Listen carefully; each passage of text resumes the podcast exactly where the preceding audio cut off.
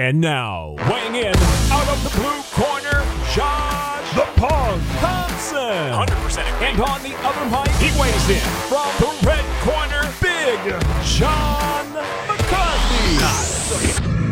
Well, hello, and another edition of the Weighing In podcast is coming your way. Number 301. Something you'll never get in a bowling game with Josh Thompson, who is a tremendous bowler. He's told me how great he is at bowling. That is one of his specialties. I don't know why, but he's a bowler. So, for everyone out there, if you want a bowling match, Josh is your man. What's happening, dude? John, I'm also a compulsive liar. So that's fact that you slurped that up is hilarious. No, uh, I, love can bowl. baby. I can bowl. I have. I've had a couple good scores. Never had a 300 though. I've never had a 300. I've had a 369 and a 372. A 369 and a 372? 72, I believe. Yeah. Sorry, two. Sorry, two. 369 and a 372. three, maybe 301. See, there I go lying Yeah, again. 301's nothing. Two, 269 and 272. Where did I get the threes? Man. All right. But hey, I want you guys to go ahead. I'm going to plug our clips channel right now. Make sure you guys go down to the description. Hit that little link down there in the descriptions. That'll take you to our clips channel. Hit the subscribe button, smash that button. We do special content for you guys on that clips channel. This week, we're going to do MMA history, talking about Gilbert Melendez, somebody that I know very well. John, John knows I know this guy very well. Fantastic fighter. Lots of history with him. I've spent a lot of time in the cage with him, throwing blows, having fun, conversation in between. And hey, Melendez versus Sanchez, respect for both fighters. Fantastic fight. I actually, even in this fight, was on the side watching it live and did the commentary for the UFC during that fight on the side, not like how John does commentary for the Bellator fights. I was outside on the cage with Paul Wall and, uh, what was the other guy from the, the baseball? Roger guy? Clemens, Roger you were with the Rocket. Yeah, yeah. I wonder why you had the rocket. Let's, all be real. Science diet. All right. And then we were also going to cover a little extra Dan Hardy versus Dana White. Eek. Ooh, some some shots were being thrown, man. Eek. All right, we're gonna get into that a little bit, you know. And I like Dan Hardy. Everyone knows I'm a big fan of Dana White. So we're Shells we're gonna- being fired across the bow. Yes, but these are two special shows that we're going to do that's only available on our Clips channel. So make sure you go down to the description, hit the link there, go to our Clips channel, hit the subscribe button, hit the little notifications. You get you get rung up all sing all all day for our extra content that we do for you guys there. Dave's got a little history though. He's going to pull up for us as well. And I sent Dave over a picture because it involves my man, Big John McCarthy. So go ahead, Dave. What let's pull this do? up. Let's pull this up. I was able to get that, Let's that picture. Oh my God. Talk That's to me, Goose. That is a long time ago. this apparently, Oh. a fan sent this to me. I, I sorry, I, I should have kept his name on my phone. I didn't realize. Uh, he sent it to me through my DMs in, on Instagram. He goes, "Hey, I was at the same seminar. Uh, like Royce was there. I think Rickson was there. It was uh, the I guess the original Gracie, um, who helped start the UFC." This is a seminar that they had all done. I think you had told me the story. You went there originally, and he has pictures of you here. This is the main one that was clean.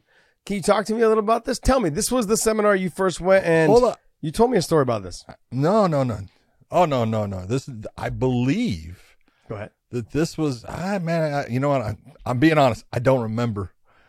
Oh I, I no! was- went so I did so many different things, and I well, I'm I'm being honest because as I look, I think that this was a seminar that was put on either after UFC two or three. oh, Because if you look, you can take a look at that picture. You see Rorion sitting down there. You see Helio Gracie there next to Rorion. I'm next to Rorion, and then Helio Gracie's on the other side. If you go straight up, that's Guy Mezger. And so Fair. I believe he was at that. There, there's a there's a guy in the back named Hardy, I know, and all kind. Man, that's from a lot. There was a lot of people at those damn seminars. Yeah, well, a, Dave, there was- that was Dave, good time. Dave has the the poster for it, so maybe that'll break down a little bit more. Dave, I sent you over the poster. You can pull that up too. You, there was a poster hmm. with it. See, I have no Wait. freaking clue. I'm You lost. sent me a poster? yeah, well, did, did Oh yeah, you did send You me a poster. You, I did send you the poster. Remember, you said, "Oh, this I is have before never actually seen had that picture. I've Yeah. never seen that picture, Josh. Yeah, well, Yeah, now I've you have. And that one, I can have Dave send it to you. There's another one. There's another picture with you in the background, leaning against the wall with your arms crossed, watching uh, one of the techniques being shown. But you were kind of far away, so I didn't really bother sending it to Dave. I can just see Okay, your you, shoulders. you see your- right here. You're, that would that would have been at UFC three Oh, okay. because it's you're talking about Charlotte, North Carolina. That's exactly where it was at. Uh, the event and stuff. So that would have been all the way back. You can see the date, man. Saturday, September 9th and 10th, 1994. Jeez, man. God damn, that's a long time ago. Dave, were you Dave? Were you born yet? Yeah. Dave, Yeah, I'm pretty sure I was dressing up as Power Rangers. you, you oh, you were dressing up in Power Rangers, or you had you dyed your hair like Eminem yet? That was just wa- just wondering. Uh, not quite, not quite, not wasn't quite there Eminem, yet. not quite the generic Eminem from Scotland. not quite. From I, I don't even know if Eminem was Eminem No, yet. he was, Eminem wasn't Eminem yet. Oh man, that's crazy. Seventy five. What? Seventy five. What is that? Ninety dollars for at the door. 75 in advance, 90 at the door, and $20 just for you to stand there and watch. Wow. Wow. Ooh, that's yeah, a, there's a, long lot of ago, people too. there That's though. a- that's a there's, There's a a, lot. oh, there there was a lot of people with those things. A lot of people. You were you were talking. There was sometimes a couple hundred people in those rooms. It was Wow. crazy how many people would come to those. wow. This is But- interesting. It's funny. You know, well, it's funny. You know, the best part of it is you know one of the one of the great pleasures of my life, and when I say that, when it comes to jujitsu, is the man there, Helio Gracie. Mm-hmm.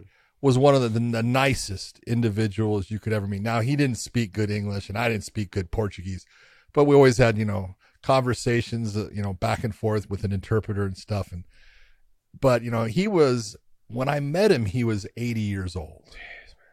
And uh he would roll all the time. And so you know and if you were if you were rolling he would he would tell you to come over and roll with him. And it was like one of the greatest honors you could have but it was also one of the worst experiences you could have. Yeah. I mean, and I'm I'm saying this with the utmost of respect because, look, you know, he was 80 years old, eh, but he, I'm telling you, he had a grip that was freaking incredible for an 80 year old man. He would hold on to that damn gi and stuff, and he would sit there and he would try to cross choke you all the time, right? And so you're sitting there and you're going, I'm okay, I'm okay, and you're like, I can't really do anything No. because it's like disrespectful. Yeah. Okay.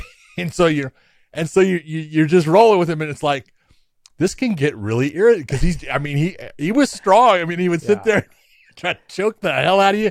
And it was like, this is one of the greatest experiences. It's also kind of sucks. Yeah. But I love the man. He was fantastic. John had no neck back then when he was trying to choke you with the cross collar. Yeah. it's like No, I didn't. Oh man! But then you, what was the very first? uh How you got into this? Right? Was you were a police officer at the time, and you went to a, a Rickson, Yeah. or which which uh, seminar did you go to for the first time? and You saw someone get choked out, and then no. demonstrated no, a move no, or something? What was it's- My whole thing started. Do you remember the Rodney King incident? oh yeah, yes, Yeah, you know, and I am that old, ladies you and gentlemen. In LA, somewhere, you know, I- that happened. I think March of '91, yeah, and uh, from that, they the LAPD realized, oh, hitting someone with a steel pipe or a very hard rubber, you know, baton is not the greatest way to get someone to comply. You know, duh. And so they put together this what they called uh, an arrest and control, and they put this martial arts review board. And for whatever reasons, I ended up being on that martial arts review board. And there was a demonstrator that came out, and I ended up doing something with him, and it didn't go quite well for him. And I got back up and sat down, and Rorion Gracie came up and sat next to me. And I had heard of the Gracies, hmm. but I didn't know anything really. I mean, I didn't I didn't know him by sight or anything like that. And he started talking to me, and he says, "You know, where do you train?" And I said, "Well, I'm a police officer up here." He says, "No, where do you train?" And I, we just started going back and forth. And he asked me if I wanted to come train with him, and I said, "Yeah, I would love to." You know, and when he said his name, I knew exactly what he did. I knew he was ground fighting and things like that. And he goes, "So, so when are you going to come?" And I go, "Well, you know, just tell me the time." He goes, "Today," and I did. You know, I went down there and I went and trained with him, and I rolled with Royce, and Royce armbarred me, and I fell in love with it. And I, that was the start for me, and that's how it all all happened. That's so funny, man. I got got my ass beat. I, I did good that day, and I got my ass beat that day, so it was all good.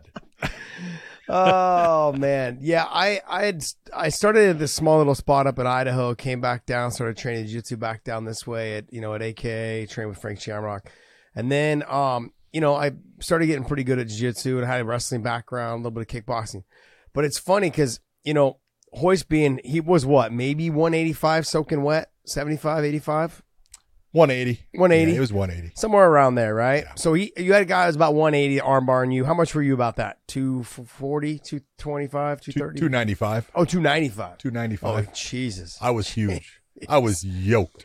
So, I was not fat either. Yeah, I, I've, se- I've seen that, those Rocky, I've seen you in those Rocky shorts, man. Yeah, big legs, big back, big shoulders, no neck. I get it.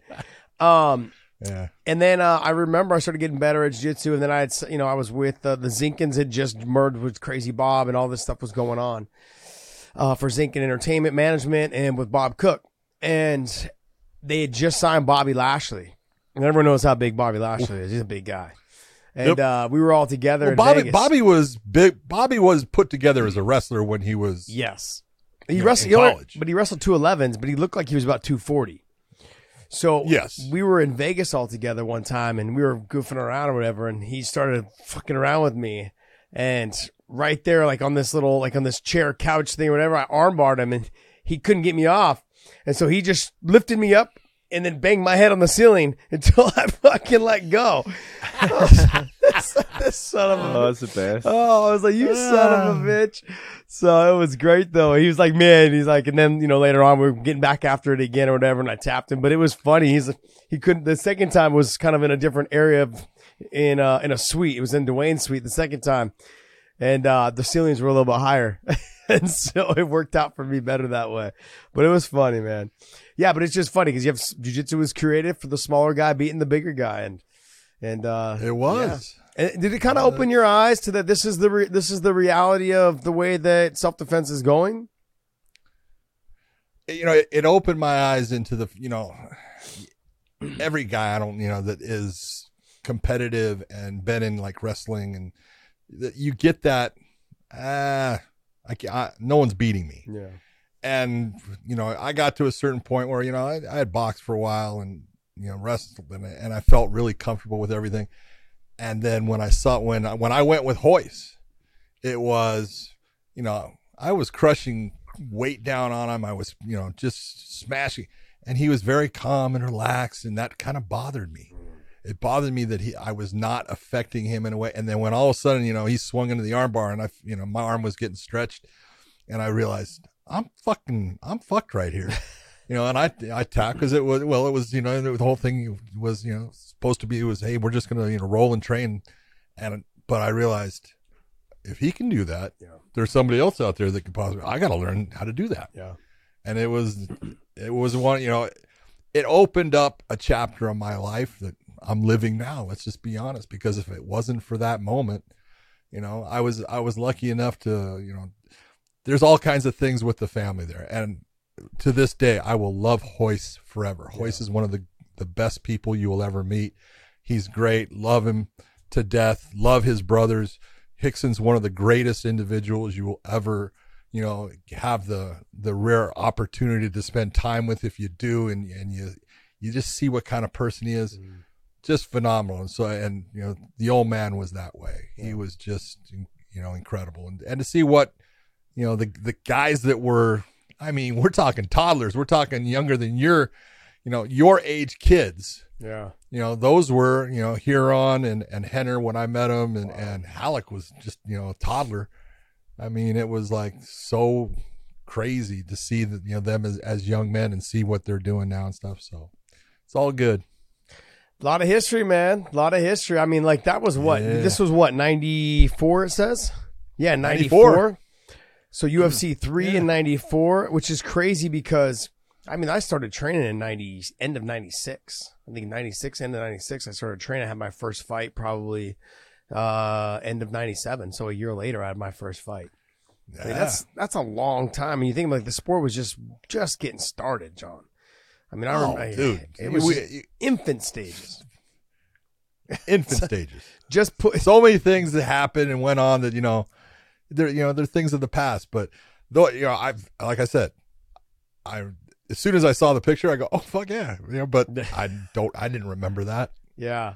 You know? All right. Well, it was. I That's mean, I'm glad. Who I can't Whoever remember the guy's it, thank name. you yeah. very much. Yeah. So we'll get that picture over to John so he can he can try to post it. What's up, buddy? Podcast Dave. Don't you think it's crazy how like there's so much history there, right? Like all like you know, thirty years ago almost in that picture, you know, uh, sports in the infancy, blah blah blah. That you guys would end up here being graced by me coming into your lives and making Boy. you. You know what? This is how it all comes to a to a head right there, Yeah. Dave. Yeah. This, it was all of our hard work put us in a position to finally be able to actually work with you. to support a peasant. You know, yeah. You guys are- we, we I, have man, I'll finally. tell you what, I, ju- I just I just count my my lucky stars. yeah. Oh, good. Lord. I'm, Yeah. I'm glad you at least count them. I mean, you know, John, we've always tried to help the needy, and we just found you on the street, and we thought we'd pull you in, give you a little extra money. That's all we're working with. That's all we're working with. Podcast Dave, what else you got for us? Where we headed off now? All right, so now we can get into some fight talk, um, and look at UFC coming up this weekend. That UFC was Vegas fight talk. Yeah. It was fight talk. Dave. Okay, I'll give you that. The only the only part podcast Dave heard was Bobby Lashley. That's all he heard. He didn't hear anything else than what we were talking about. True. I said Bobby Lashley. wrestling. Oh my god. Yeah, I even wrote it down in my notes. That's Oh my god. Oh my goodness. So we have we have Uh, UFC Fight Night 213 Kattar versus Arnold Allen. Well, this should Vegas 63. what? We call it. They call yeah, it Vegas it's, 63. it's Apex Oh, okay. Vegas 63. All right, all right. Yeah, okay. yeah. Sorry, my bad. It says UFC Fight Night 213, but It does. know. It does. okay. Technically, it's fight. It is fight night. Um, 213. Okay. But the UFC call it. Yeah. Okay. So we have uh, Calvin Kattar versus Arnold Allen. This should be a good fight. Uh, look, John, Should be a great fight. you you really kind of opened my eyes to Arnold Allen. I mean, you've been getting a lot of things wrong lately, but this is one guy that you haven't been wrong on. Okay, so I'm leaning towards I'm leaning towards Arnold Allen, somebody who is what 18 and one. I mean, he's he's been really coming into his own as of lately, and Calvin Kattar seems like he's kind of started finding his way back after the uh, Max Holloway fight. Because, you know, I was a little concerned about him after that fight in terms of would he be the same guy? When you take shots the way he took shots in that fight, you know, those kind of fights take years off your life. Not only that, but they change the way that you approach the game. And I was really surprised he did have a little bit of a slow start in his ne- in his next fight, but then he came on and started having some good. Perf- he started having a started kind of fighting the way that he was. He just was seemed a little gun shy early in his last fight. Then he got the rhythm and looked good. Arnold Allen though right now it just seemed like the confidence is on track. He really brings a lot to the game. I think he's also going to be a significant, not, I wouldn't say significantly bigger, but he will have, I feel like, a size advantage against Calvin Kattar. Well, ladies and gentlemen, this episode is brought to you by mybookie.ag. John, use our promo code weighing in. Tell everyone to use our promo code weighing in. John, you tell them because they're tired of hearing me pitch this to everybody. So mybookie.ag, use our promo code weighing in. John, tell them the rest. Use the promo code weighing in, and what that will do for you is you will get a little bit of extra cash. And on top of that, the best part of it with mybookie.ag is you get to pull your money out after only using it one additional time. That means you get that win, play that money one more time, you get another win, take that money out. It's yours to spend. Go buy dinner, go get a steak. I don't care. You're a winner, and you're going to do that winning with my bookie. Show me the money. Do you think he'll have a size advantage? I think lengthwise, I think they're very close Really? as far as height wise and, and the length of their arm. I think they're actually going to match up pretty well. My, my one question is this Does Arnold Allen step on the gas and put pressure on Calvin Kattar? That's what I that's what I need to see to, to, to let me know. Yep, he's made that that last step that he needs to make because you know and you've seen fighters that this guy's good. He's got all the talent in the world. He's got all the tools.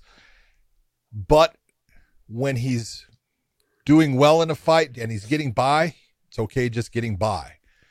And Calvin's the kind of guy that can change that storyline pretty fast if you just let him hang in the fight. And so I want to see Arnold Allen actually try to finish him, try to get after him, try to make it to where there's not going to be any judge's decision. Do me a favor, Dave, pull up Arnold Allen's last set of fights because it's the real question. If you take a look at his record and everything, he has started to get into this whole thing of now he had the Dan Hooker, but decision, decision, decision, decision. And it started happening. And I was like, man, you know, that just is not what he needs to be doing. So with this, I'm looking forward to seeing if he really gets after Calvin Kattar. You know, and you can take a look. You know, a, a, you know the submission win against Mads Burnell.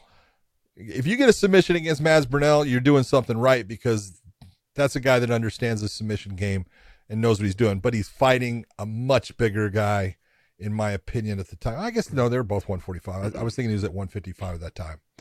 But I look at it. This is this is Arnold Allen's fight to shine. Mm-hmm. It really is. Is he going to do it? I'm not too sure. I love Calvin Kattar. I think Calvin Kattar is a stud. He comes to fight every time. He's good everywhere, but he likes to stick with his basics in the boxing game and using his hands and lighting people up with those hands. Can he do it against Arnold Allen? Yeah, but I think Arnold Allen's going to put him in places that are going to make it difficult at times because he Arnold Allen will go after the takedown. He will try to use a ground and pound attack. He will you know, make it to where this is not just a stand up fight. Mm-hmm. And so we'll see how Calvin adjusts to that. What where I lean towards Calvin is he has the experience of going five rounds. He has the experience of being yes. on this uh, under the bright lights in the main Multiple event, times. like in that in that main event style stand, uh, fight. Those things play yep. a big factor when you're talking about someone who likes to just squeak out a three round or make sure that they have a dominant three rounds but not really trying to get them out of there. Those championship rounds yeah. could play against you if you don't if you don't try to get that finish when the opportunity presents itself. If you rock him, don't sit back and admire your work, like you're saying. Put a little extra pressure on him, pressure. make him fight off of his yeah. back foot.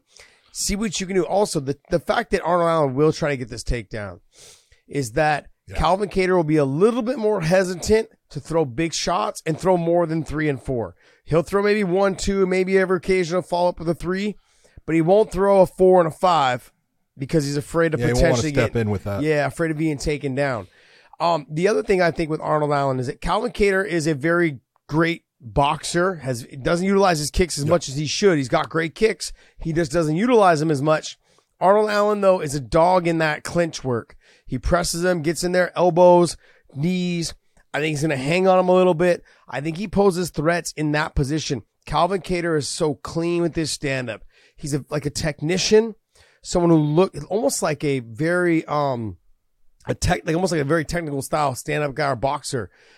But those mm-hmm. don't tend to fare well against someone who is a dirty and grimy fighter. I think Arnold Allen is like more of a dirty and grimy fighter who can mix it up everywhere from the wrestling to the grappling to the elbows against the fence, knees clinch, hanging on the head, all of those things.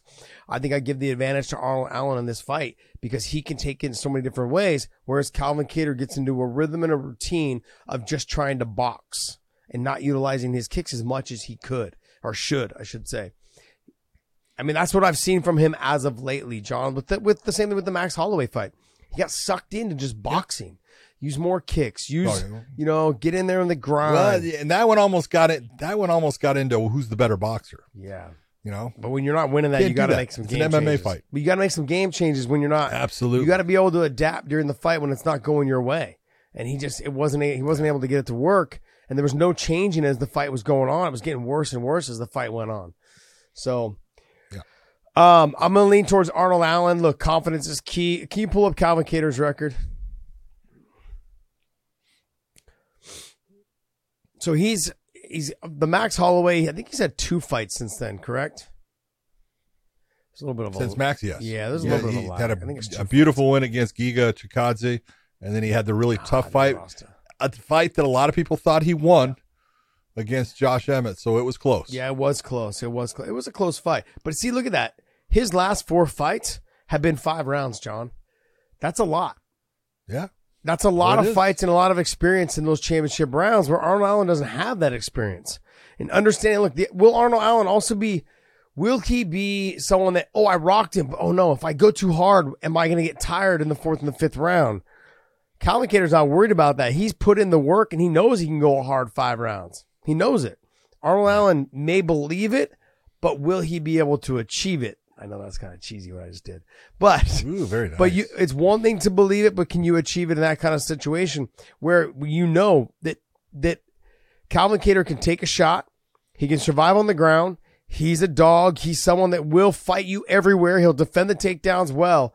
If he if Arnold Allen exerts too much energy trying to get those takedowns, or he rocks him, and then does he go okay? I can't get him out of here. I'm I'm losing my win. Do I dial it back or do I keep trying to chase after it? And if he chases after it too much and doesn't get him out of there, how does he react to that? There's a lot there's a lot to be answered, I think, in this fight with Arnold Allen. As much as you're high on him and I'm high on him, Calvin Kattar's got a lot more of higher level experience of fighting in those fourth and fifth rounds, in those championship rounds. No doubt, no doubt about that. Yeah, and that's Shit. what makes it an intriguing fight. If you're going to look at right now what they do and everything, I'm giving it to Arnold Allen. I think he's got that skill set right now that is more complete, and he's able to use it when he wants. But fight IQ and just presence of being in those type of fights, being in big pressure fights, all of that, Calvin Kattar by far has got more experience, more time you know, and he's been in with, if you're going to look at it, he's been in with better competition overall than Arnold Allen has. You know, I wanted to bring something up to you real quick because I, I forgot to talk about it earlier. But this is completely not fighting, guys. Sorry, let me. I'm going to jump some. We had two earthquakes here today in San Jose. We had two earthquakes here today in San Jose. One was a 5.4 and another one was a 3.7. I just wanted Good. to It's say just that. a relief of pressure. It, it's like the state taking a fart. yeah. I, w- I wish it way I would gas. I wish it would gas Come some on, of these people out of here. Be honest. Now, How long have you lived in California? Uh, pretty much my whole life. Yeah. I was here in Do you ever worry about earthquakes? No. No. I was there in 71. I was there in 94. All over. Do you ever worry about? No, no. It's like you get. It's like yeah. Oh, the Earth's moving. Okay, yeah, that's kind of cool. Yeah. It I is was- weird It is weird. if you're in a high rise oh. in like the big city and that thing starts moving. It's like, ooh, this ain't good. Yeah. But No, today I was I was at the gym and it was moving moving the walls around. I was like, "Ooh, this is okay." It didn't last long, only about six seven seconds, not too long. We had another one. not later, good if you're doing aftershock. squats at that time. No. so it was funny because I was watching uh, DC. Shout out to my boy DC and RC. They did their they were doing their show, and right when DC was filming it, his you could see his screen start to shake, and he brought it up. Starts in the moving. started bringing. They were filming right when it happened, so he brought it up, and I thought it was pretty funny because I was actually laying back getting a massage, and I was in the gym and just watching. I was like, "Oh, this is this is crazy." Everyone's like, "Hey, did you feel that?" Yeah. All right, sorry, I had to get I had to get that off mic because I know I'd forget about it, and I wanted to bring it up because I'm a total dork. Anyways, let's talk about Tim Means versus Max Griffin. Tim Means against Max Griffin. That's a really a good matchup as far as like Tim Means has got so much experience. He's been there, done that for so long. I used to, I, you know, I did Tim Means fights when he was fighting in King of the Cage and stuff, man, and he was killing everyone there. And I was like, why is this guy staying at this level? He needs to move up, and he, you know, finally did. And he's had a hell of a career in the UFC. He's really done well. He's had ups and downs. Max Griffin is that guy, man the speed's going to be a problem in the beginning for Tim.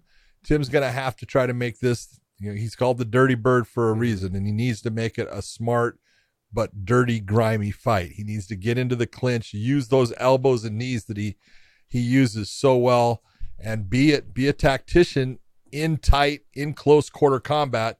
He's got a good chance if he allows Max Griffin to stay on the outside. It's going to be a hard, long night for Tim Means because Max Griffin's got power, he's got speed, and he's got youth on his side. Yeah, you called it. Dirty Bird is the word. He, he's got to make sure that he's that dirty, grimy fighter. Get in that clinch, hang on him, slow him down, press him to the fence, knees and elbows against the fence. Potentially try to mix it. Get him take- tired. Potentially trying to mix in a takedown or a trip or something along those lines to keep him off balance. But that's the way he's gonna have to make it slow, slow the more athletic and the faster fighter down by grime being grimy on him. Kind of how I was talking about with Arnold Allen and Kattar. Kattar's a technician.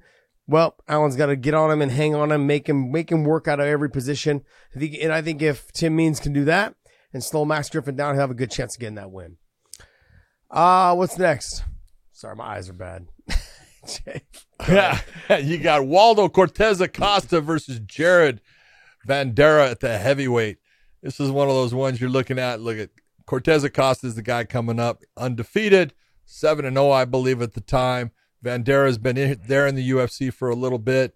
He's got the background there, but I think that uh, they're looking at Cortez Acosta, who we've seen fight Mm-hmm. before, as oh, this is a guy that could possibly be, you know, part of the future in the heavyweights. He's got good stand up. He will go to the ground. I think with Vanderaa, it's going to be more of a stand up fight overall. I think uh, you're going to see them slugging it out. Look, Vanderaa's got a shot at landing a big, uh, you know, a bit a big haymaker. He's got heavy hands. He doesn't kick a whole lot. He will kick at times. He's got a good chin, but we're going to see what happens. This heavyweights, all it takes is one. You know, John, I'm gonna skip over the Josh Fremd. Was it Fremd fight and the Tristan? Uh, was it Tresean uh, Gore? I like the Yeah, the Dustin. Gore? I like the Dustin Jacoby fight versus Khalil Rountree, Yeah, and I like also the. that's a great fight. I also like the Phil Hawes and uh, the Litzy fight. The great fight. Yeah. Those two fights. But I mean, go ahead. Let's go ahead and talk about the uh, Jacoby fight and Rountree fight. First off, look at Khalil Rountree came up as a kickboxer, Josh. You know that. Yep. And he lived off of his kickboxing. And it was always guys that were able to take him to the ground were the guys that gave him problems. You know, you remember when they brought in Gokhan Saki? Yep. Remember when Gokhan Saki, you know, Gokhan Saki, part of freaking K1 and Glory and all those things, mm-hmm. you know, killing everybody. Who'd they put him against? Oh, they were going to, you know, send Khalil Rountree out there as a sacrificial lamb, and he knocked him the fuck out. Khalil Rountree He's got power. fucking fight in the stand up, and he's got, he does have power, and he's got fast hands, you know, and he times things well. Dustin Jacoby, been a kickboxer his entire life. He is on a run now. What was he? Six fight win streak in the UFC? Pull up Dustin Jacoby's record for me, Dave. I can't remember if it's five or six, but I'm thinking it's six. Jeez. This guy, you know, you talk about, you know, I, I love the Four. the name. Is it four? No, no, no, because you- you have the if you don't draw. the draw. Okay, but So take a look without it. One, two, three. What is that? Eight. Eight wins with one draw against Kutalaba. Man, and that was one where he was putting it on Kutalaba, and it ended up being a draw based upon a 10-8 round that he got. But he's been fantastic for the UFC. He keep, you know, they keep putting him in fights. He, he's never turning anything down. This is a great matchup. It's gonna. It, it should be a stand-up fight. Yeah. Dustin will, I think, try to actually take it to the ground more than Khalil will, mm-hmm. will. But I don't think it's going to be often.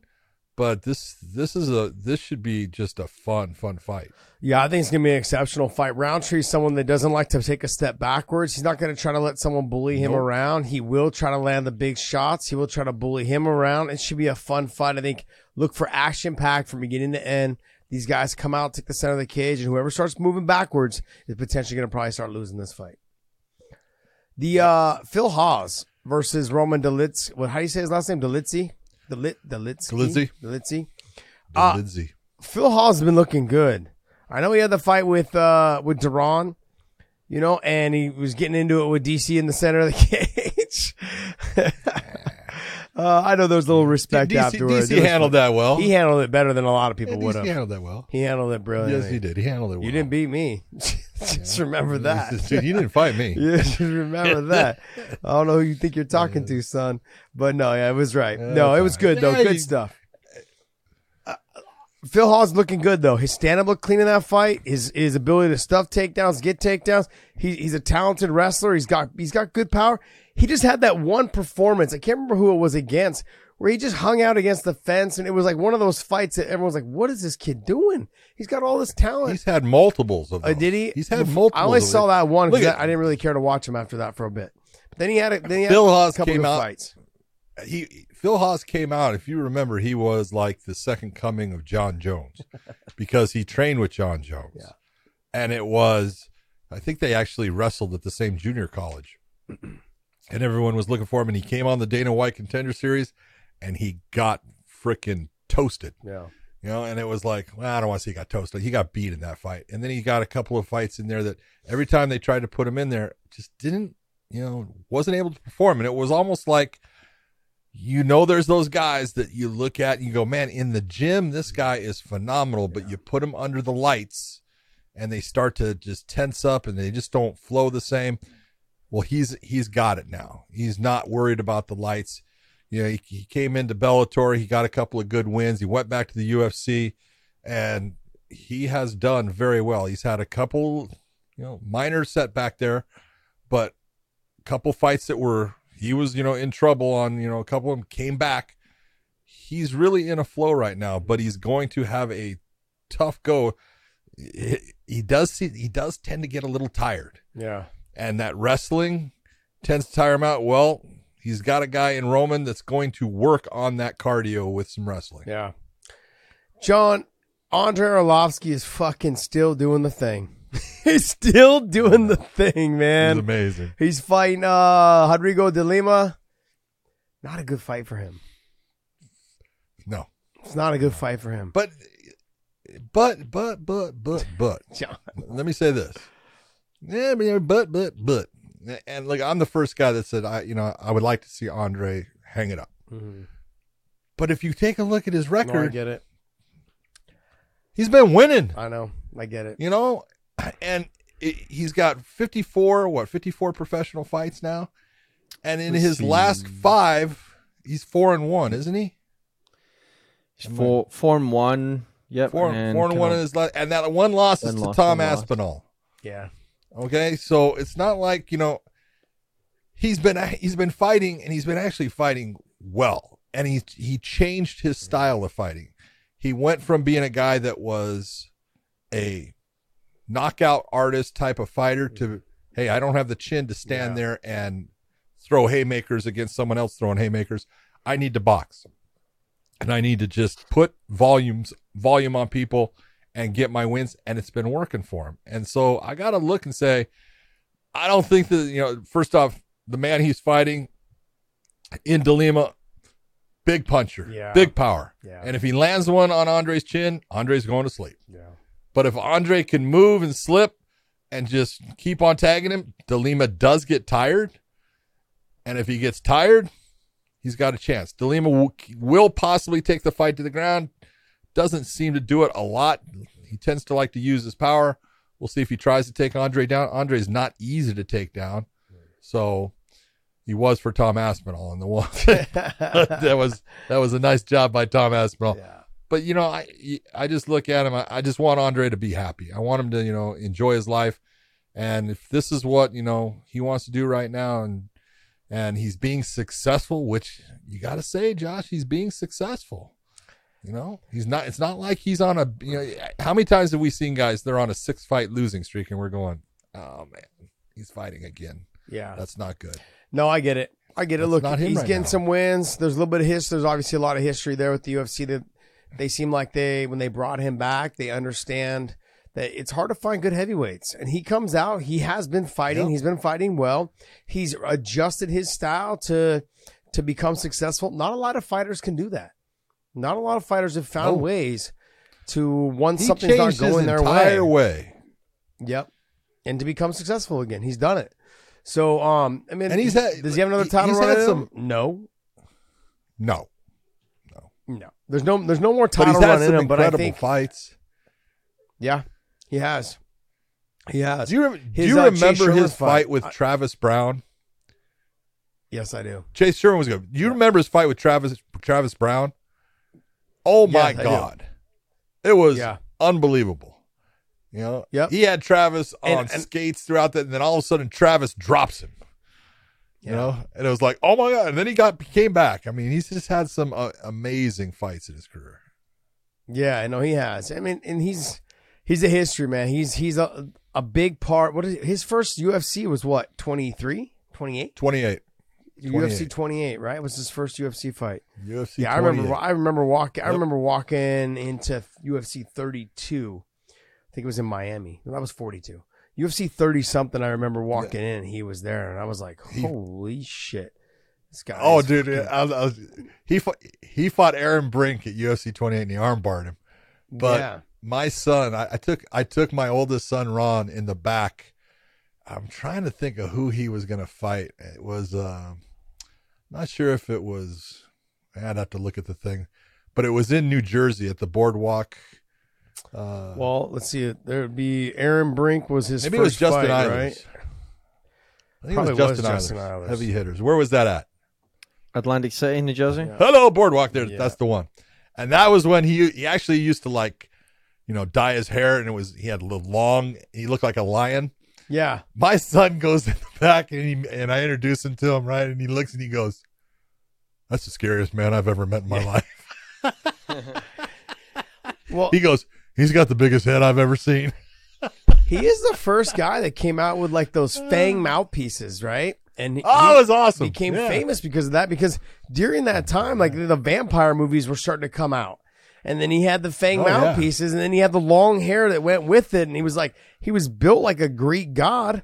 I was like, Jesus, man, the- the- just you could see like the the striations of muscle in his abs and his chest. And I remember thinking, this guy, I can't believe he's fighting at heavyweight. Like he so lean, but he was so tall. He was a big guy, but man, he was he was fucking he was so explosive. I remember how he he fucked up uh, Justin Eilers, just destroyed him. And then I remember Paul Buentello, his Oh, game God, plan. Paul Buentello was one of my friends, trained with me all the time. Came out trying to put it on him right away, and got clipped. And I was like, "Is he out? Boy, Oh, did I get out? booed for that one. Oh no, He- I got was- booed. it was well deserved. it was. Oh it was well deserved. no! No one saw a- that shot. No, no I didn't, one. I didn't see it either. Yeah. Yeah, right on the He inside. was out. Yeah, he was out. He was. Oh yeah, he Yep. He's out right. So I go and stop, it. and he's trying to say I'm okay, and he's doing the No. the curly shuffle. That thank God he thank God he was wobbling like that because that kind of settled people down. Like, oh, maybe he got hurt. Yeah. Then they see the replay, they go, oh, Oh. Yeah, because I remember in that fight camp, Paul Buentello, his whole game plan was I'm going to put pressure on him right away. I'm going to try to make him go backwards. He doesn't fight good going backwards, but Paul didn't have the power to get him to go backwards. Paul kind of startled him a little bit from the get go, and then then you realized Arlovsky was like, dude, I'm not letting this guy push me around. Whap, and it was over. It was quick. The whole fight, I think, was like 15, 18, 19 seconds. 15, 15 seconds. seconds. 15 Jeez, seconds. Yep. That'd be like if me and Podcast Dave. Yeah. More history. Uh, we got the young kid Chase Hooper, who's now starting to kind of fill into his body a little bit. His last fight, he looked He like he was putting some muscle on. Chase uh, gave me a hard time a couple weeks back, and um, you know, so I let him have it on Twitter, and then, uh, but yeah, good stuff. I like the kid. I'm ex- I'm expecting him to have you a also- good career. you got ugly man Joe Holmes, who I always enjoy is a good guy. From Texas, Joseph Holmes is fighting Jun Yong Park, who is very tough, very durable. That's going to be a very good matchup at middleweight. That'll be an actual, you know, a tough fight for both. They both have a style that Joseph Holmes comes out and he tries to finish his, his opponents, and so does Park. So that should be great. Is his nickname the Ugly Man, or do you just call him that? No, that's his nickname, the ugly man. That's He's not nickname? ugly, but that's his No, nickname. okay, okay. Yeah, that's his nickname. Okay, okay, okay. Joseph like, the man, Ugly Man Holmes. John, you must really know this kid to be See? calling him ugly. All right. All right. Well, hey, uh, pod- podcast Dave, what else you got for us, man? That's going to wrap up our UFC. What is it? What did you say? 23? Vegas 63. 63. Vegas 63. Vegas 63. That's going to wrap up our talk. That main event's going to be fire, I think. I think they're both going to come out, lay it all on the line. And you know, John, I'm not working this Italy show, but you are. So I know you've done a lot of research on these guys because I have done jack all on any None of at these all. guys. So None at all. So I know probably the red corner, and you'll probably know all the blue corner because you looked them up. So let's go ahead and start off with the main okay, event. so Is then Adam you, Piccolotti. you Go can ahead. talk about. I'll tell you what. You talk about the red corner, and I'm going to counter with my blue corner. Then All right, let's see. Let's go. I mean, I don't know how you, I don't know how I'm going to try to counter your counter because I don't probably don't know the guys on the other side. They're- they're- so, um, look, Adam Piccolotti, he's been going through a lot of injuries lately. I'm hoping to see the original Adam Piccolotti that came into Bellator. Great grappler, stand up still is always needs a little bit of work. He seems a little bit still uncomfortable on his feet, but he's he's a what he does very well. And we saw that with the Sidney Outlaw fight where he tore his knee out in that fight, but he scrambles better than almost any other fighter I've ever worked with. When he hits the ground, it's never over. And that's what he's going to have to do, from what I understand in conversation with you about Mansour. I don't even know how you say his last name. Barn Barnoyu? Barnowi. Barnaoui. Barnowi. But Adam Piccolotti is a fantastic grappler. He's he works really well. I've seen him multiple times with with Islam Makhachev, Khabib, all the other uh, Dagestan fighters out of there, uh, Mamadov and Abu Bakr. He will give them good rounds, good scrambles, good work. He is fantastic in those scramble positions where he ends up on top.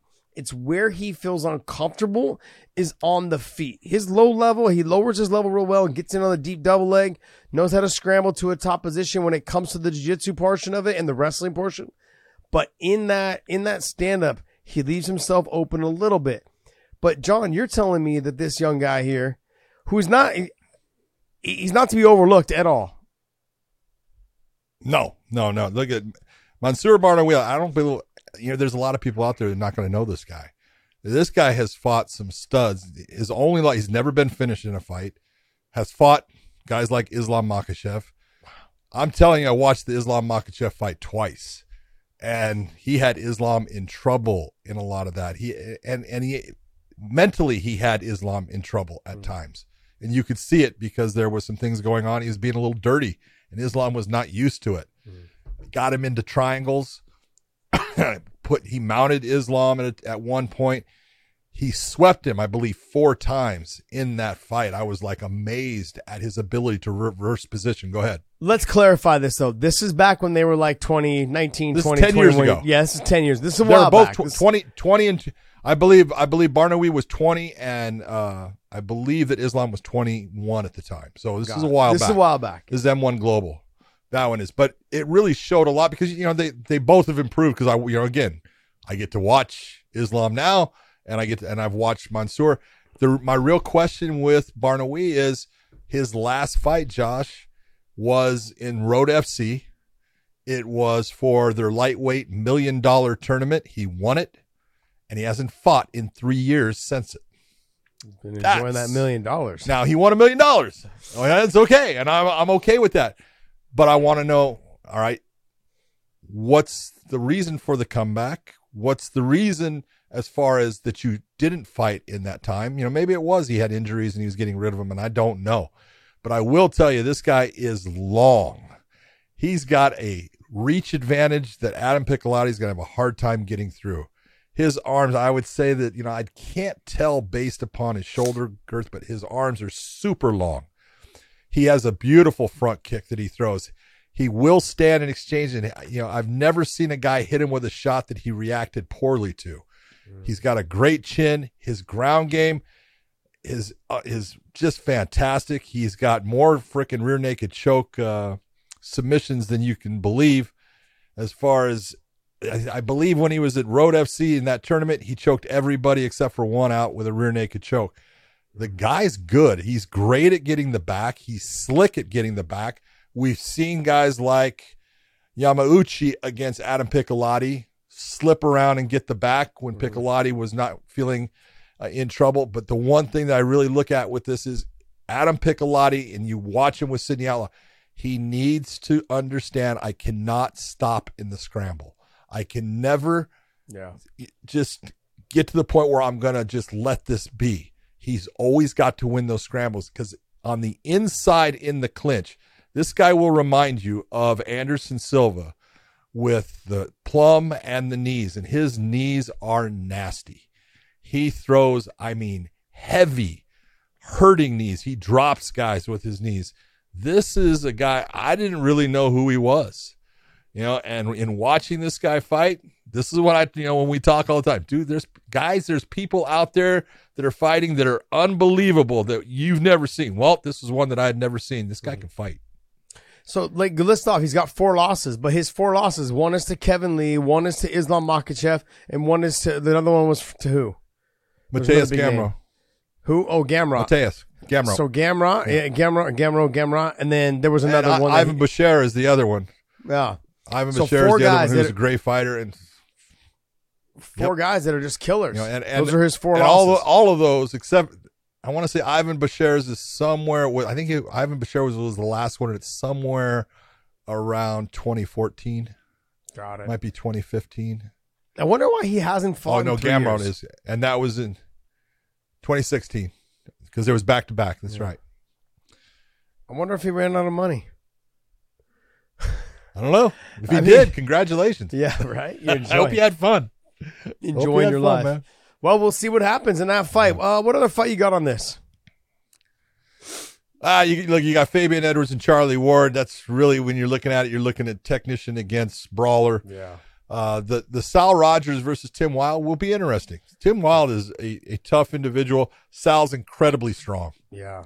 and if he can get into Tim and take him down, he's going to maul him on the ground. Well, the Uh, way the I look at that, you know, the way I- that I look at that fight, though, John, is that Saul Rogers he will tend to slow down. He will t- he throw he carries a Oh, lot yeah. of muscle. He has got up to fifty five now, but he carries a lot of muscle. He does slow down. And as this fight goes on, if Tim Wilde, he's that guy that bounces around in front of you, makes you miss, makes you work.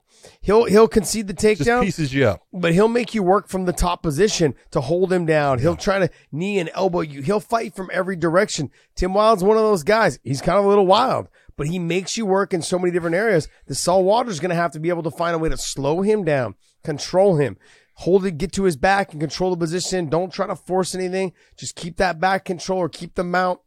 Tim Wilde's going to make him work, and so he's going to Saul Rogers going to have to make sure he doesn't blow his wad in those first two rounds because that third round could end up being a 10-8 if you let Tim Wilde have his start setting the pace. Should be a fun That's fight. true. Justin Gonzales coming off of a narrow win against Kai Kamaka, going against Andrew Mm-hmm. Fisher, a guy that's got a ton of talent as far as, you know, been in the game for a long time, older individual. You know, I don't want to say that, but it's just true. You know, was coaching, came back to fighting, but he's super talented and very good in the grappling game, very tricky in the stand up game. I just don't know the speed of Justin Gonzales, the wrestling of Justin Gonzales is going to cause Andrew Fisher Justin problems. didn't look all But that Davey great Ga- though against Kai Kamaka. He should have done more. He could have done more. Kai Kai posed some threats to him. He he got Yep. by by the skin of his teeth in that one. Justin Gonzales, I think from the from the Aaron Pico fight, he needs to continue to fight the way he fought Aaron Pico. You know, what I mean, he did. I know he came up short in that fight. That's his one loss but he just needs to fight that way. That's the that's the way he needs to fight because he he possesses all the talent, the wrestling. He possesses the top control. He's got great stand up. It's got clean stand up. He's got great cardio. And we saw that in the Pico fight. Because one thing that Pico has, he's got cardio. He will push you and try to break you oh. with his cardio. And Justin Gonzales was there with him the whole time. He just couldn't get the the timing of what Aaron was doing, the way that Aaron was mixing it up. If he goes back to fighting that way, he's gonna have a. There's gonna be anybody in that 145 pound weight class having a hard time staying with him because he's he's very talented. Justin Gonzales is. I agree. David Gallon, who's just had an outstanding run in Bellator, even before that, he's uh, I want to say this, he's got a five fight win streak or so. Yeah. four or five, going against Daniel Scatizzi, very good on the ground, fights out of SBG in, in Dublin, Ireland. But Gallon is five like five wins in a row. One of those being that uh, Ross Pearson rolling thunder kick. Yeah. He had the great fight against Kane Mousah where he opened up a huge cut Yep. on Mousah, knocked out Charlie Leary, and you know Charlie is a zombie, hard to get rid of. Got rid of him fast, so he's been on a roll. You know, it's going to be interesting to see how he does. He's fun. He's fun. When, He when he when he was in judo uh, background, very very good judo. Yeah, and then his his last fight was in May, right? We were in uh France, in Paris for that, Yeah, correct? Paris. Fantastic. Yes, we He's a- were. he's a performer. Lime bikes, baby. Lime bikes, baby. We fucking tore that town up on the lime bikes. We tore it up. Um, he he's he's just fun. He's a fighter that when the crowd when it's get when it gets rocking, he gets rocking. He fights off the energy of the crowd. So if you guys are listening to this in Italy, make sure you guys let him know that you love watching him fight, and he will deliver. He's fun to watch, man. He's he's just all around good fighter. He's he's good off of his back. He's good at defending the takedowns, and he's definitely good on the feet. He's just fun. Great fight. Yep. What's next on that one on this card, Dave? So there's a Dun, dun, dun. Oh, I Simon. think the Bion. one fight that's really, yeah, the one fight that's really I'm looking forward to, and I, I don't know why it is in the position it's in, but Costello Van Steenis is on on his return. You're talking about a guy that is one of the best middleweights out there, going against another guy who is a stud in Camille, and I I know I'm going to screw this Odznachuk, but what the hell he was that? Odznachuk. On, on, I, I, I tried to listen to the uh, damn uh, ring announcer, Yeah. And the ring announcer spoke a foreign language, so I was like, "Well, that's not freaking working." yeah. I didn't learn anything from his name, but the, the guy can fight, man. He's good, long, tall, lanky. He's got power in the stand up. He's got good wrestling. He got good wrestling defense. it's going to be a very good battle between Van Venstinas and Camille. Costello Van Steenis is down. probably one of my favorite fighters that we have ever signed in Bellator. Not only to me is Yeah, he good. just has Mean. that, huh? He's mean. Yeah, he's mean, but he never stops moving. He constantly tries to put the pace on you. He throws nasty knees and elbows from everywhere off of his back, from the top position in the in the clinch. He's a fun fighter. I'm a little concerned because he is coming back from that long layoff from the knee surgery, and so we saw him at the not this last Dublin show, but the Dublin show before that, and he was just coming back from being able to walk and be able to do things. So I'm looking forward to his return. I don't understand why he is so low on this though. Seven five, Oh, yeah. yeah, that doesn't make any sense. You know, it doesn't make any sense. So, and then you also have Luke Trainer, who's way down there as well. Now I know Luke's coming off of his loss, Oh, yeah. right? Luke's coming off that loss, his first one of his career. coming off a loss to Simon Biyong. Yeah, and Biyong is tough, and he's up there. Got- made it, up- started making up the rankings a little bit. Not so much rankings, but up the card. And uh, let me see who else is on this uh, card here. Yeah, that's pretty much everyone that I would have known without having to look them Well, up. then you got you have a really good fight, and a guy you've watched a couple of times in Nicolos uh, Sully Yeah, against Burama Kamara. If you remember Mm-hmm. who Burama Kamara is, he's the guy that you talked to um, Brian Miner made the stop of the fight. Ah. That was the kid that was he was he was getting beat. He, Yeah. and had the big knockout against that guy that was uh, winning the fight. Yeah. That kid's six foot four at a welterweight, six foot four with an eighty inch reach.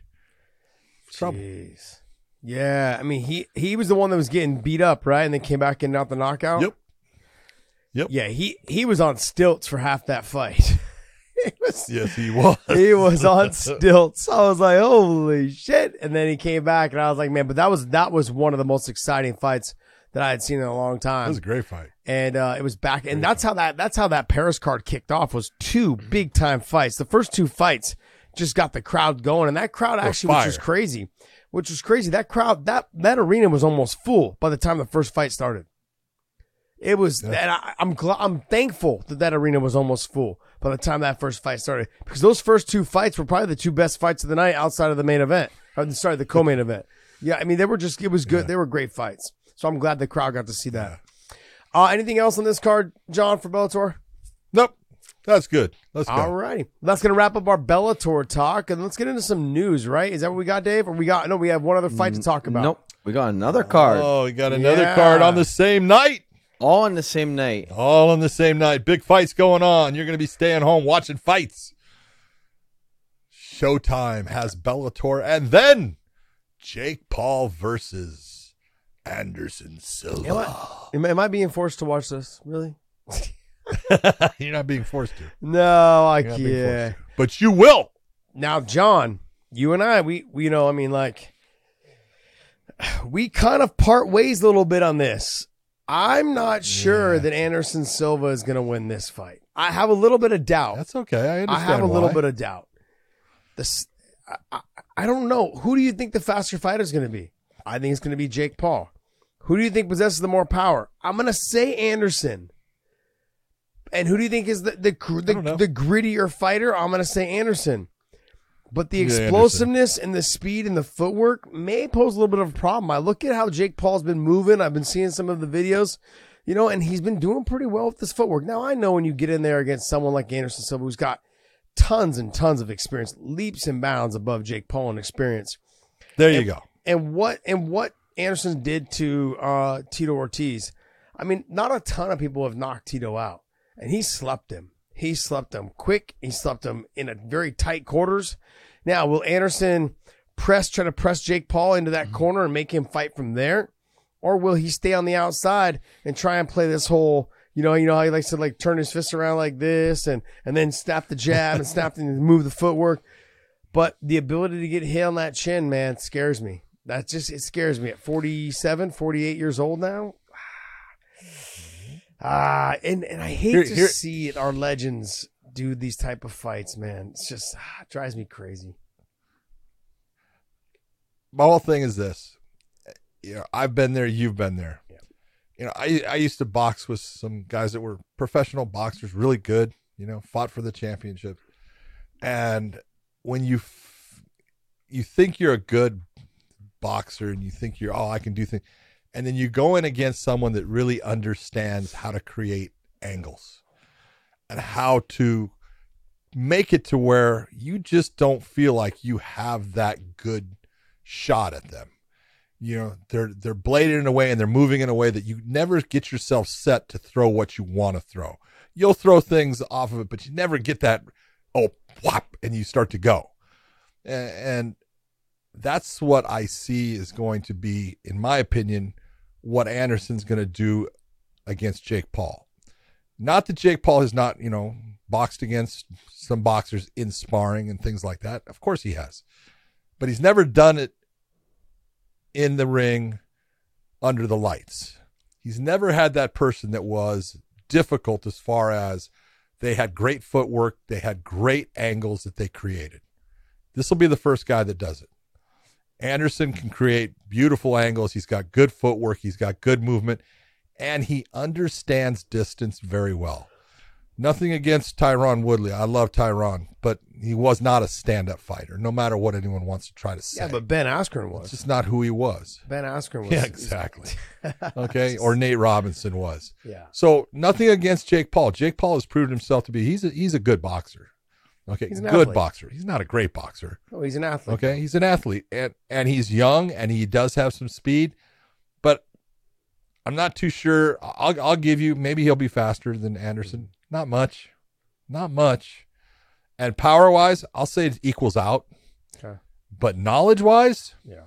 huge difference, huge difference in being out there and under the lights. And when you talk about now facing someone that understands how to create openings in a specific way, a guy that understands movement and how to use distance, I think it might be a different fight. I'm hoping. How's that? Yeah, I mean, look, I understand what you're saying. I sparred with this guy. He was undefeated. He started. He was nine and zero when I started sparring with him. I think by the time I quit sparring with him towards the end of my career, he was like 14 and zero. His name was Ricardo Pinell. Good boxer. Came out of B Street Boxing uh, with Eddie Crawford. Or, yeah, Eddie Crawford and those guys. So he was up there. Great talent, young guy. But the level between sparring with him, who was a professional, nine and zero all the way up to 14 and 0 and sparring with Robert Guerrero was leaps and bounds. Yeah. It wasn't even That's close. the whole point. It wasn't even close. So I get what you're saying. When I spar with Robert Guerrero, I was his first four rounds and he toyed with me as a warm up. I was his warm up rounds. Yeah. Then he did another, you know, eight rounds with somebody else with two other guys that were top level boxers. Yep. You know, that came in just Yep. all they did was boxing. So I understand what you're talking about. Jake Paul's got his work cut out for him. And I agree with you, but look, the one thing is Jake's only got to hit him once right on that chin. Now the other, it can go the other way around too. I know the Anderson's only got to hit him once right on that chin, but when I'm looking at the Yep. youth, youth is going to play a huge factor on who gets knocked out. His chin, Anderson I Silva's chin at 47, 48 years old. It doesn't matter who you are. That chin is not the same. It's just not the same. Jake will be able to take a lot more shots, a lot more cleaner shots. He'll be able to try to work his way out of that. Now, Anderson, what one thing is Anderson is, is a fucking finisher. He gets you in trouble. He, he's going to find a way to get you out. He's very accurate with his shots. He uses his footwork to make sure that he stays out of your line of sight after he does rock you and hurt you. He will create, like you said, different angles to make you, to keep you guessing on which direction the punches are coming. He's also someone, maybe he won't do it, maybe he will, but he'll switch stances on you and make you fight different ways and see where you're at. You've said this a couple times. He's somebody that will switch and switch and switch and move and he'll let you do whatever you want for the first round or first three minutes of the first round. And then as he figures you out, figures out your timing, he fucks you up. So I could see that potentially happen. I do. I could see that. But in this, what is this? An eight round fight? I don't know. It doesn't say. I think it is. I think it's an eight round fight. Thi- That's a that's a a 10 round. that's a lot of rounds. Are they two rounds? rounds. It's eight rounds. How many? How how long are the rounds? Three minutes. Oh, they're three minute rounds. Three minute rounds. Okay. Yep. I mean, Yep. it's gonna be it's gonna be a tough task for Jake Paul. I understand that, but I just get the feeling that he's gonna be able to catch him on the chin. I think I think Anderson's but let gonna me be let, able let me to. let me ask you this. Let me ask you this. When you have someone and that nothing like I said, no, I'm not putting Jake Paul down at all. He's done really well, but he's shown he's one dimensional. yeah. he doesn't have much of a left hand. Okay, his jab is not something you have to be really concerned with. No. It's not a fucking, you know, a piston like jab that really fucking pops you back or anything like that. He uses it to paw out, to do what? Set up his right. Throw a big looping right. Yeah. Okay, okay. You think Anderson's seen something like that before? Nah, not not really. Probably in his whole career, he probably hasn't seen many of them. Okay, you're probably right. probably right. No, I, I get what you're saying. Like you said, there's there there are levels to this, and Anderson's got all the experience. He can do this, I think, in his sleep in terms of the cardio and the length. He takes care of his body, takes care of Yep. himself, all of those things. Um, Jake's gonna have to make it. He's gonna have to pressure him. I don't. Anderson does really well, well at covering, you know, trying to keep his chin protected stuff. But sometimes he does showboat. Sometimes he does leave himself open in terms of being a being a showman. Um, we saw that with the Chris Weidman first fight, and it cost him. So I, I don't. I, don't, I hope there's too much at stake for him to to to do something like that. But I also think that's what keeps him relaxed in there. It does. You know. The, he- here's here's the greatest thing that tells me Anderson Silva is going to win the fight. Oscar De La Hoya picked Jake Paul. Nah. Okay, and he's always wrong. Yeah. So I'm going, That's so I'm going Spider. That's like fucking Drake. Whoever Drake bets on, bet against that guy. Oh, whoever Drake bets on you, go the other way. Fuck. the one thing I am encouraged by is that Anderson Silva looks a lot bigger. Not, I mean, like not in terms of, but he looks size, length, This reach. This will be the biggest, the biggest yeah. person that Jake Paul. Yeah. Now, we, we, when he was going to fight his last one that fell apart, Fury. Tommy that would have Fury. been the biggest individual. What's that? No, not Tommy Fury Tom- against um, Oh, Rockman. Rockman. Yeah. Yeah, Rockman. That would have been the biggest. That would have been someone that was truly bigger than Jake Paul. Mm-hmm. Anderson's bigger than Jake Paul. Yeah. Not by much, but he is. He's bigger. Not Yep. by much, but he's bigger. He's taller. He's definitely taller, and he's he's gonna weigh more. You know, Hmm. Anderson, you know, made 185, but he cut a lot to get to 185. He walked around at 210 most of the time, and he'll be about 210 for the fight. You watch. He'll make what other fights 190, on this card? Go to 210. I saw the Uriah Hall and Le'Veon Bell fight on that, that one there as well. Yeah, Chris Avila, Avila, he's on here as Chris well. Chris Avila. That's it. I like. yeah, yeah, Chris. and then you got Uriah Hall versus Le'Veon Bell. Both O and O as boxers in terms of professional boxing, but this Wait, what? fun. Uh, was, was his against uh, Adrian Peterson? Was that an exhibition? I believe so. Yeah, I mean, obviously Okay. they're O and O. So I think Uriah, Uriah, I think is gonna be the smaller guy. Le'Veon's a big guy, but it should it should be a fun Yeah. fight. It should be a fun fight. I'm, I'm interested to see. Uriah should be able to touch him up, but we've seen Uriah not fight to his potential. I I, I watched Le'Veon. Le'Veon, he's he's all right. And It's He's all not right. going to be an easy go, but I, Uriah should should win that fight. Should. Good. All right, next. What else you got for us, Dave? All right, the last thing we're going to cover today is Bellator announcing that they're doing a Bellator versus Rizin fight at the end of the year. What do you think? John, I got to be honest, man. Fans, myself, fans, people, all they talk about is co promotion. All they talk about is I want to see this guy fight this guy. I'm I got to be honest, this is this is something that that is going to have to this is going to start to separate these these This promotions is the greatest thing that has happened in the world of MMA in Uh, the last five years. I don't know, man. I- I'm a, I'm a little I'm a little hesitant. I, why? I th- Don't you love that that Rizin is saying we believe in our guys. We No, want I- to prove that our guys are the best. absolutely absolutely Bellator is saying we believe in our guy. I mean, because they're not taking neither one's taking chump change and putting them out there. They're putting no, they're putting champions. freaking guys that are holding titles. yeah, They're putting guys that are holding titles. yeah. This You know? isn't th- when we talked about. It's freaking unbelievable, Josh. so when I talked, I was on when I was on Rogan. I said, "Hey, why don't we take fighters from each?" And then and Joe's like, "Oh, why would you do that?" Like, why would the UFC do it? And I agree. That's fine. But I said, well, then don't have champions fight. Have like your number two Yeah. or your number three. Like here, we I talked the other day about trades. I said Robert Whitaker hasn't Yeah, been able to did. beat Izzy. Yeah. Let's go ahead and trade Robert Whitaker for somebody that's young and talented, maybe a Fabian Edwards. Switch him over, see what happens. Like, give me Well Robert said, yeah. Whitaker because Robert Whitaker, I can build something in our promotion, build a name value, and you get a young talent that potentially is going to rise to the top, and you'll have for a lot longer. It can bring you in more money. Something like that would be, would you know, to me was was exciting. This is another level of excitement because I'm excited for it, and I think this this could potentially change the game if promotions like PFL, Bellator, and Rizin decide to start all doing this to, with each other, Thank you. it could start to change the game. It could start really getting rid of this monopoly of the UFC. It could.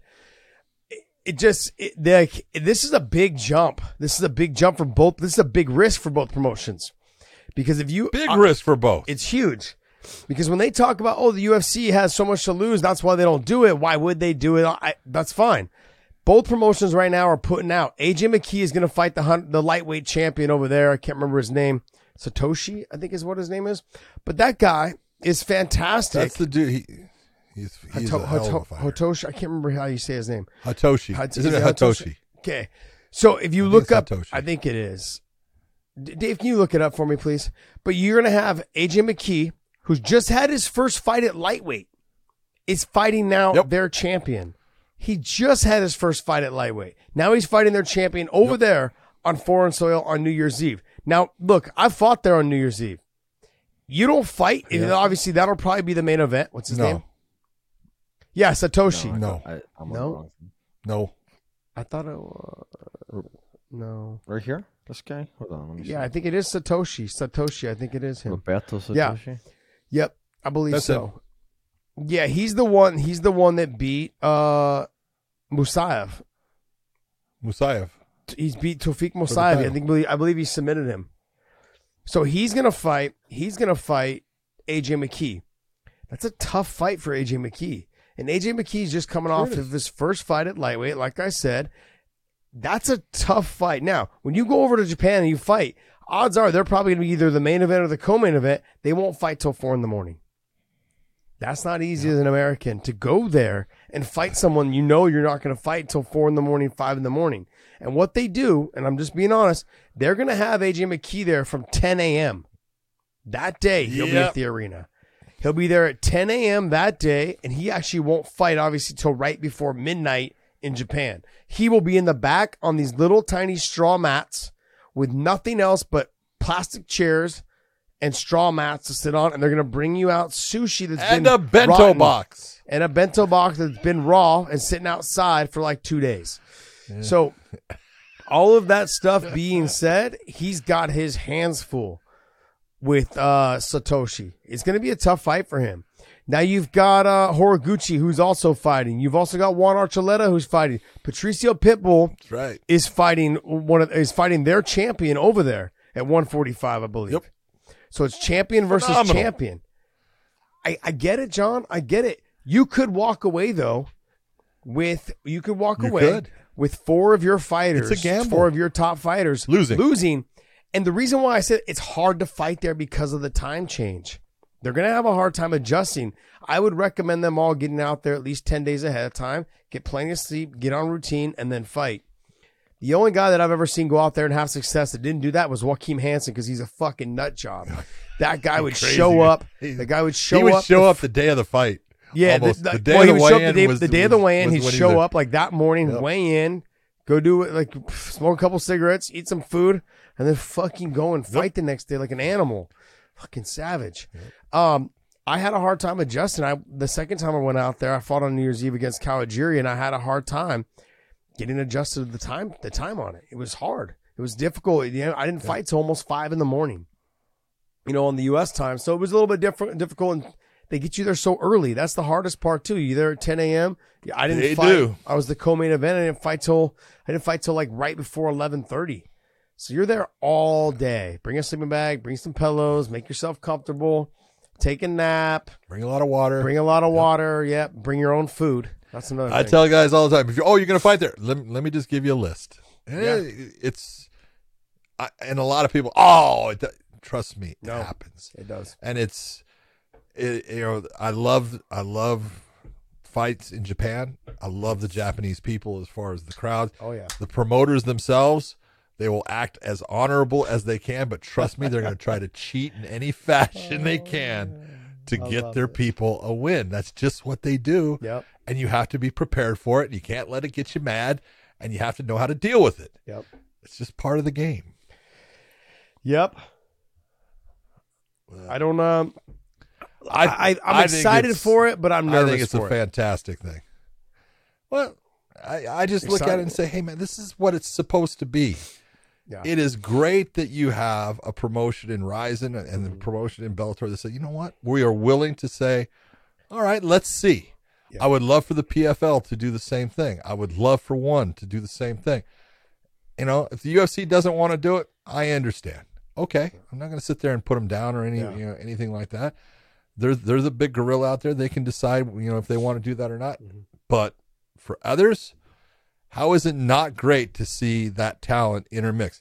Because this is, you know, all the people sitting there saying stuff, you know, look at the UFC right now. Yuri Prochazka is three fights off of being the Rizin light heavyweight champion. Mm-hmm. Three fights. He was the ago. He was the Rizin champion. That's when he sucked, according to everybody, because he wasn't fighting in the UFC. Now he's really good. Okay. You know what's It's- funny? There's John? good fighters everywhere. is I was texting with Coker the other day, and I said when he's he had sent me the flyer for this, probably about I don't know three or four days ago, and he's like, "What do you think?" Yeah. And I said, "You're taking a big gamble." And he's like, "Why do you think?" And I'm like, "Well, I said it's a huge, it's a it's a big deal." I said, "This is something that fans and fighters have always wanted. They've always wanted to fight in Japan." Yep. because that they feel like that's kind of how this sport really started to take off was when Pride was around. And then on top of that, there's a lot of nostalgia there for a lot of these these fighters that are coming up right now. Like, oh, I've I've always wanted to fight there, but I said you're taking a big gamble because you could you could walk away with all your fighters losing. And you know what his response was? Is look, I put them in the best scenario possible to shine. Their job is to win. And as a promoter, He's you right. can't, you can't ask for anything else. You have a promoter who is No. doing the best he can to As put a you fighter, on a you can't ask anything more of your promoter. Yeah, yeah. He's not. He's not. He's not. Uh, I don't. He. I would say he's. He's not protecting them, but he is protecting them because he feels like, look, my guys can beat your guys. Now it's up to you to go out Yeah. there and prove it. And he's always done this. You know, when I fought Kawajiri, I was part of Strikeforce. When Gilbert fought Aoki, he was part of Strikeforce. He's brought over guys from Japan to fight guys in Strikeforce, and he's sent guys from Strikeforce over to fight in Japan. That this is the way it's Right. always worked. I mean, he sent me over there right when I came out of the UFC 2004. He sent me over there to fight in Pride Bushido. Fought over there. And then again, when I was in Strikeforce, he sent me over there to fight Kawajiri. And then he brought Aoki over to fight Gilbert in, in Strikeforce. He is willing to mix all these things up. He's willing to go ahead and take a chance. He's doing his job as a promoter to promote the fighters the best he can. And I can almost guarantee these these fighters are getting paid.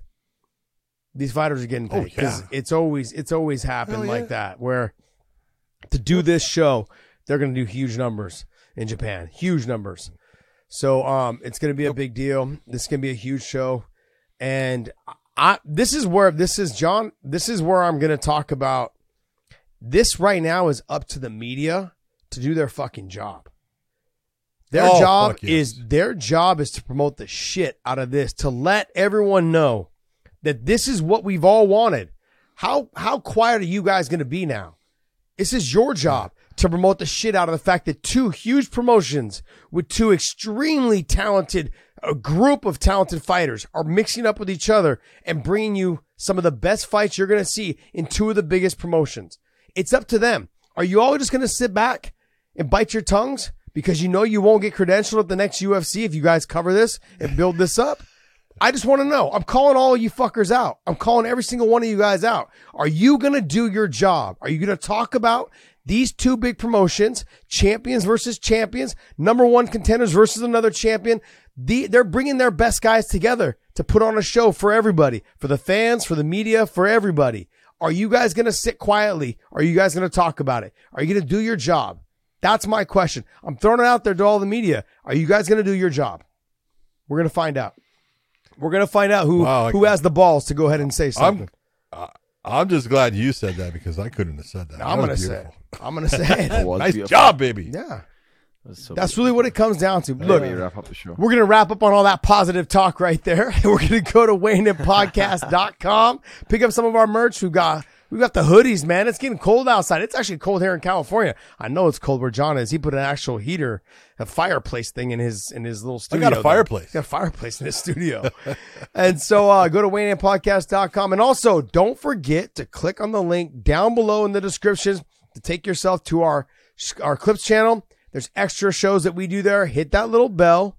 That bell will notify you when new clips drop. And John and I do extra content just for that channel that's not available on our main channel. It's also not sound bites from our from our major show that we're doing with you right now.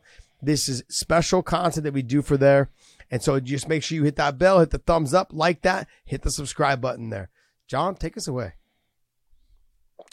Well, we got a whole lot of fights coming up. There's a lot that's going to be going on. You should have a very entertaining Saturday with three different shows. I hope you watch all the fights with my man Josh Thompson. I will be in Milan, Italy, unfortunately. Actually working. So, for everyone out there, I hope you enjoy the show and we will see you.